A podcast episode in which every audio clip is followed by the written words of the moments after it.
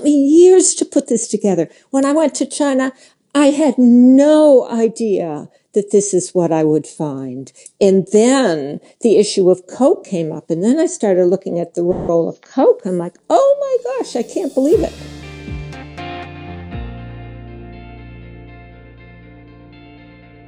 Susan Greenhalgh is a research professor of Chinese society in Harvard's Department of Anthropology.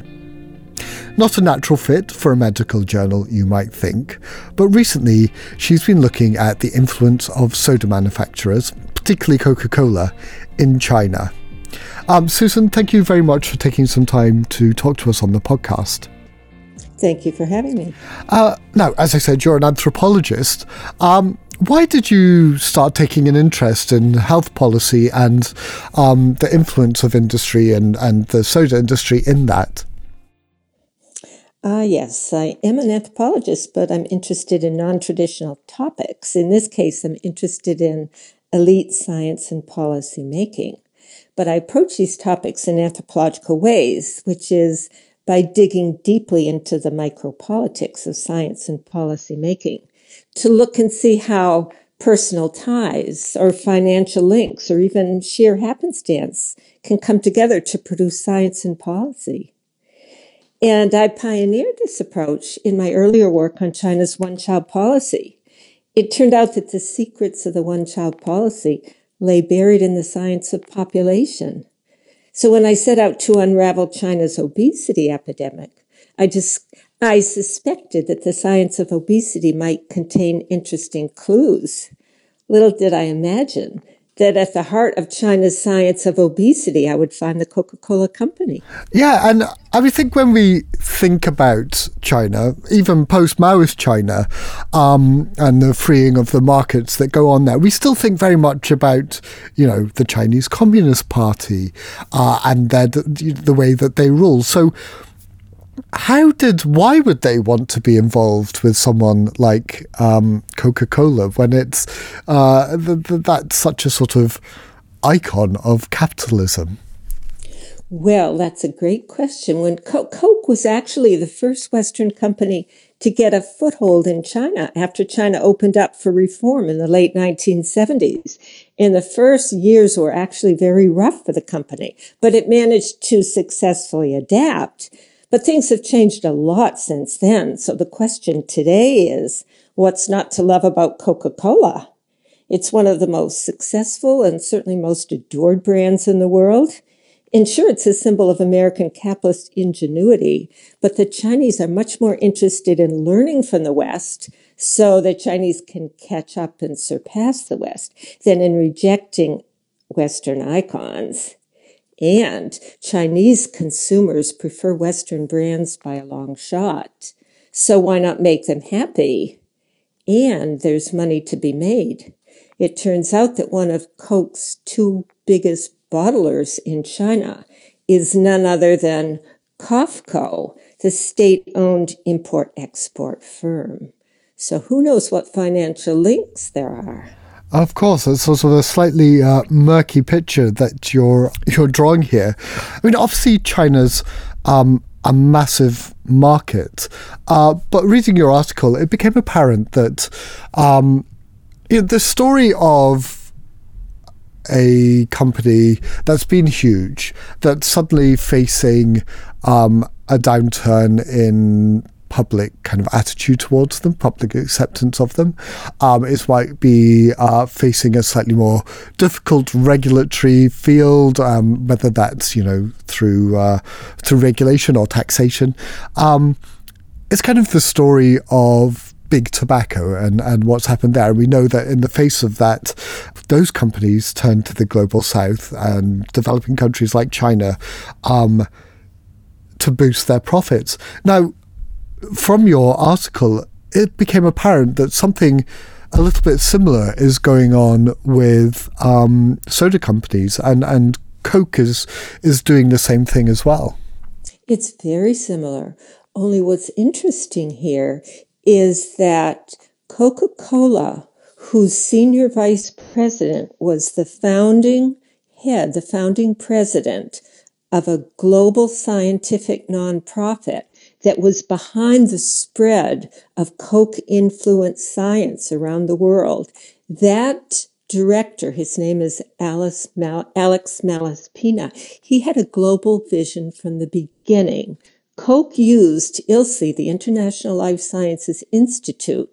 It's a global nonprofit based in Washington, D.C., but it has branches around the world. It also has a branch in China, and that branch, I call it ILSI China, was the leading organization in working on the obesity issue in China. So Malaspina from Coca-Cola Atlanta headed ILSI Global in Washington, D.C., he personally traveled to China in late 1978 and looked for a local Chinese partner with whom ILSI Global could work. They worked together over several decades. And then in the early 1990s, they felt it was time to set up an ILSI branch in China. But all this is to say that is that the vision and the strategies were global from the beginning. So Coke and other food and beverage companies had a mechanism in place so that when the obesity issue became a huge public concern in the US, Western Europe, and other major markets, they were able to move to get Coke's vision on how to treat the obesity issue going fast. So the picture you're drawing here is um, China, post-virus China, is looking to the West to try and get the best science and and uh, understand uh, and get ahead uh, of Western countries. In comes Coke um, and says, "Look, we'll fund a research institute that will get you the best science, which will put you ahead um, of, of these countries." So there's this synergistic thing going on here. Now, um, is it possible in China to you know pull apart and look at the fingerprints of of policymakers and the influences that have been on them when it comes to that final policy as well? In China, it's very difficult. One has to be a, an experienced China observer to even know where to look because in China the whole process is hidden. The the the founding myth of contemporary China is that the Chinese Communist Party is an all-wise policy maker and the party doesn't want people to look too closely about how policy is made. That's why I found as a researcher that by looking at policy making through the eyes of the scientists, one can see a lot that's usually hidden. You can see, Duncan, this is a really complicated story and it took a lot of hmm. digging and it took a lot of knowledge about how science and policy are interconnected in China based on some 25 years of working on the one child policy to put this story together. Um, well, I mean, that's your job. You are a research professor of um, Chinese society. So, uh, taking your expertise um, that you've built up by looking at the, the one child policy, what did you do? What were you kind of, how was your investigation um, into the, the science of obesity? Uh, carried out what what would you what were you actually doing on a sort of day-to-day basis well, the research actually involved three phases, and I didn't anticipate the second and third one. I started the first. It sort of unfolded, and one thing led to the next. So the at first, I went to China back in 2013, and I talked to several dozen obesity experts. I was interested in understanding how China was tackling its obesity epidemic, how it even came to realize that obesity was a problem, and how the Chinese defined obesity. China has its own BMI, body mass index cutoff points, and then how they're approaching it from a policy standpoint. So I went to China and I talked to several dozen obesity experts, including all the leading obesity experts in the country. And in those interviews, I learned about the huge role of foreign food and beverage companies in funding the research on this new public health problem. In fact, because the government has defunded um, the health sector and including health research, and because public health was a, a low priority for the Chinese government for decades, starting in the early 1980s, there was no money for public health. So virtually all the research on obesity as an applied public health uh, problem came from these corporations. So in the interviews, I also learned about the central role of a Coke funded scientific nonprofit called ILSI, the International Life Sciences Institute. And its branch in China, I call that ILSI China. And that branch was the organization that led work on obesity from the late 1990s when obesity was recognized as a Chinese problem to at least the early 2010s. But that turned out to be only the first phase because when talking to ILSI China's directors, I learned of a semi-annual news, newsletter that the organization put out documenting all of its activities. So without seeming to be too greedy, I immediately asked if I could see copies. So these newsletters turned out to be an absolutely vital source of information. So I scoured all the newsletters from 1999 when obesity was first recognized to 2015.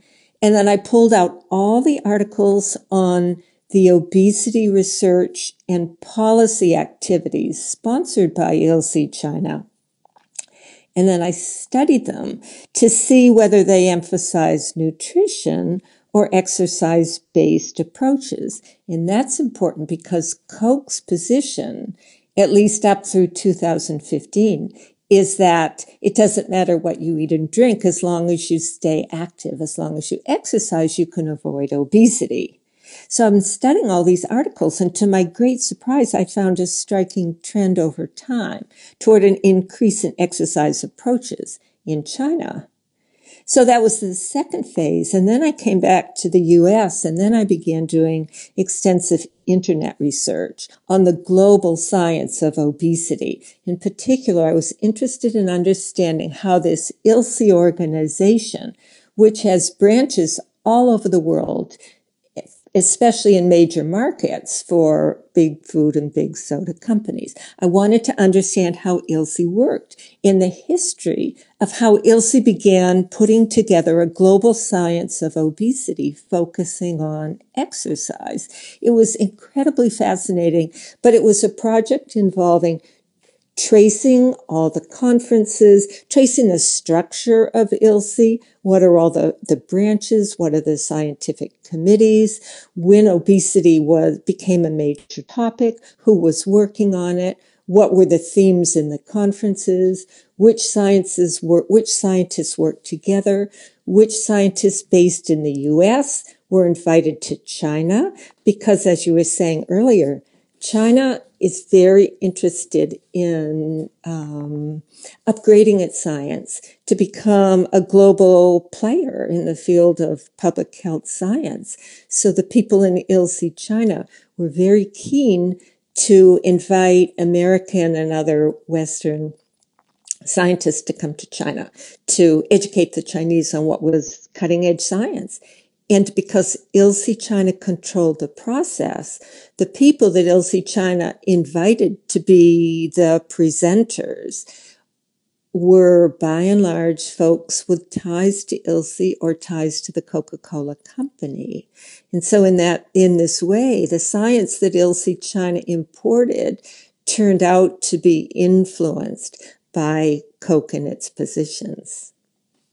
I mean, that's that's an incredible amount of work to kind of untangle uh, everything that, that's going on there. So, um, if I can summarize, Coke has set up this institution with grants to look at obesity, um, and it's got a particular focus on exercise as as a key way of of treating obesity we've got the Chinese government that's looking to this this Coke funded institution um, and is getting then the message that exercise is is the way to to tackle obesity. So do we see that then moving into or kind of does that become established thought uh, within the Chinese government and, and turn into policy? Do we see interventions that are are very focused on exercise um, within their, their plans to tackle obesity? So, the basic picture is that the Chinese government is concerned about chronic disease, but there are many other much more burning issues on its agenda. So the Ministry of Health had very little to do with these issues. The Department of Disease Control and Prevention had little to do with these issues until very recently. In the early years, starting in the late 90s and going to the first decade of the century, the Ministry of Health essentially outsourced policy making on obesity and other chronic diseases to nonprofits like this Coke funded ILSI China. And one can find much evidence that ILSI China, because ILSI China had money, money provided by foreign companies, and not just Coke, but there are about 30, 40 companies that fund ILSI, most in the food and beverage industries. ILSI China basically was helping the ministry to create obesity policy. Uh, ILSI China's top leader was a former official in the Ministry of Health. So she personally helped create official policy, including the guidelines for the prevention and treatment of obesity in adults and children. And then her input on the official policy document was removed. So looking at the document now, you wouldn't know that that was essentially written by people affiliated with ILSI.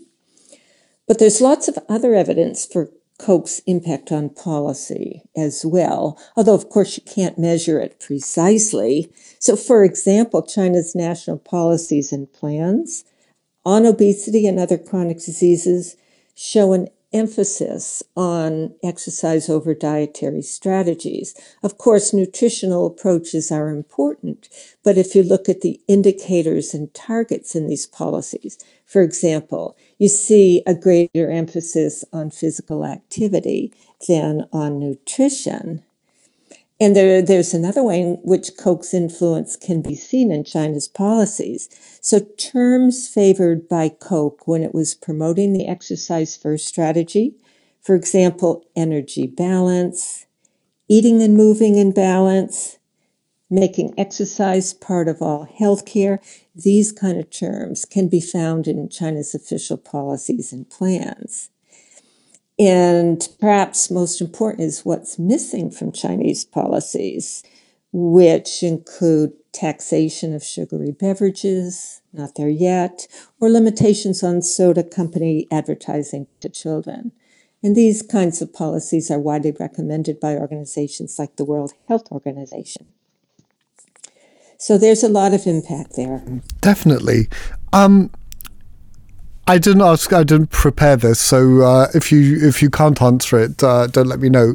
Do let me know, and we'll we'll chop it out. But I was going to say, now in the UK um, and in the in the US as well, where where you are, there's been a sort of focus on particularly um, taxation on sugar sweetened beverages um, as being one way in which we think that. Uh, the, the obesity crisis could be tackled in our countries. Um, and I know in the States that those uh, attempts to get that legislation drawn up have been difficult to do because um, because of partly uh, lobbying by industry. Now, in China, you would have thought that given their different governmental system, it would be much easier for them to decide to uh, just, you know, put that tax on. Uh, they could do it unilaterally. So, did do you see in, in all of your looking um, at these documents any indication that something like that was uh, on the cards, or, or was it just not even considered? No, absolutely. I have not seen that. In fact, in studying these policy documents, what I see is that the overall approach that China has been taking to chronic disease has been to educate people on healthy lifestyles. So the basic responsibility is put on individuals to eat better and exercise more. And the second approach that China is taking is market development. So China is constantly trying to foster the development and growth of new industries focusing on health care. So far from regulating industry, the approach has been to spur its growth. Mm. Thank you. That's that's a really good answer to that. Um, I mean, this is this is all fascinating, and you know, we are the BMJ, and everyone listening to this podcast uh, will know that we care about conflicts of interest, and we think that uh, money in in policy making and, and research can distort it, and it's you know, I think that's a message that's that's generally fairly widely accepted uh, now, um, at least amongst our readership. In China, um, is there the same appreciation of these financial conflicts of interest and and uh, the effect that they might have on on science and and ultimately on policy? Well, there isn't. And this, I was just stunned to learn that in China, the notion of conflict of interest scarcely exists. And in the people that I talked to, a few dozen individuals, a tiny handful of them spoke to me very quietly and off the record, acknowledging that corporate funding of health science can bias the results. But that was really a minority of view. Most of the people that I talked to insisted that corporate funding of science wasn't even an issue in China. There's uh, little to no government regulation, and the practice is extremely common. In fact, the government is constantly encouraging scientists to go out and solicit funding from corporate partners. The people that I talked to back in the, oh gosh, it was five years ago now, assured me that, that conflict of interest is not a big deal.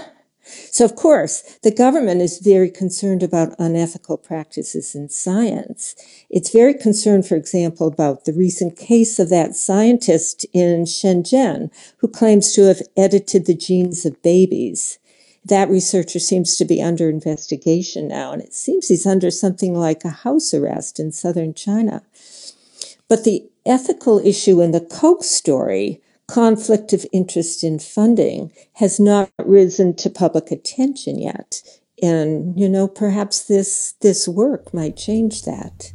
And that's fascinating because, uh, given that it is a communist system with the, uh, the inherent distrust of, um, capitalism and, and industry and owners of the means of production.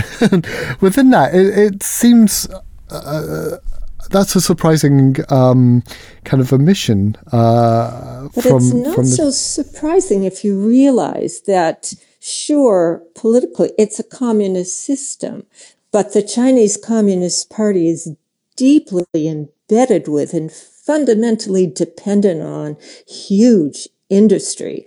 China is formally communist and ideologically very communist, but it's very dependent on state owned enterprises. And there's a tight relationship between the party state on the one hand and industry on another hand. And scientists are part of that complex. So um, I think that the idea that the party is wary of capitalism ought to be rethought, especially in the health sector. You've been listening to Susan Greenhalgh talk about her article, Making China Safe for Coke How Coca Cola Shaped Obesity Science and Policy in China. That article has much more detail about the Coke funded institution that we talked about, ILSI China, and there's an accompanying editorial with more contextual detail. I'll put links in the podcast text for you to follow. That's it for this podcast. We'll be back soon with a fascinating discussion about HIV prevention and PrEP. Who's eligible? Can doctors in England advise their patients to get the drug, given that it's not available on the NHS? And when might PrEP be so effective it does itself out of a job? That's coming up in the next couple of weeks. So if you've enjoyed this chat, do rate or review us on iTunes or wherever you get your podcast from. It really helps people to find us and also keeps our place at the top of the medicines chart. Until then, I'm Duncan Jarvis, multimedia editor for the BMJ. Thanks for listening.